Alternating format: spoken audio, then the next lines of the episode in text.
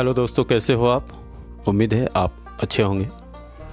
YouTube का, social media का दौर है, आइडियाज़ का दौर है। आजकल बहुत से लोग जब कोई वीडियोस देखते हैं, कोई आइडियाज़ पढ़ते हैं तो उनको लगता है कि चलो इसे अप्लाई करते हैं। मगर दोस्तों, हर आइडिया के पीछे एक एजुकेशन होता है, एक सीखना होता है, एक समय होता है, उसको समय लगता है। आप अगर कोई वीडियो देखते हो तो सिर्फ़ उसका ज़ाहिर देखते हो मतलब उसको सामने सामने का हिस्सा देखते हो।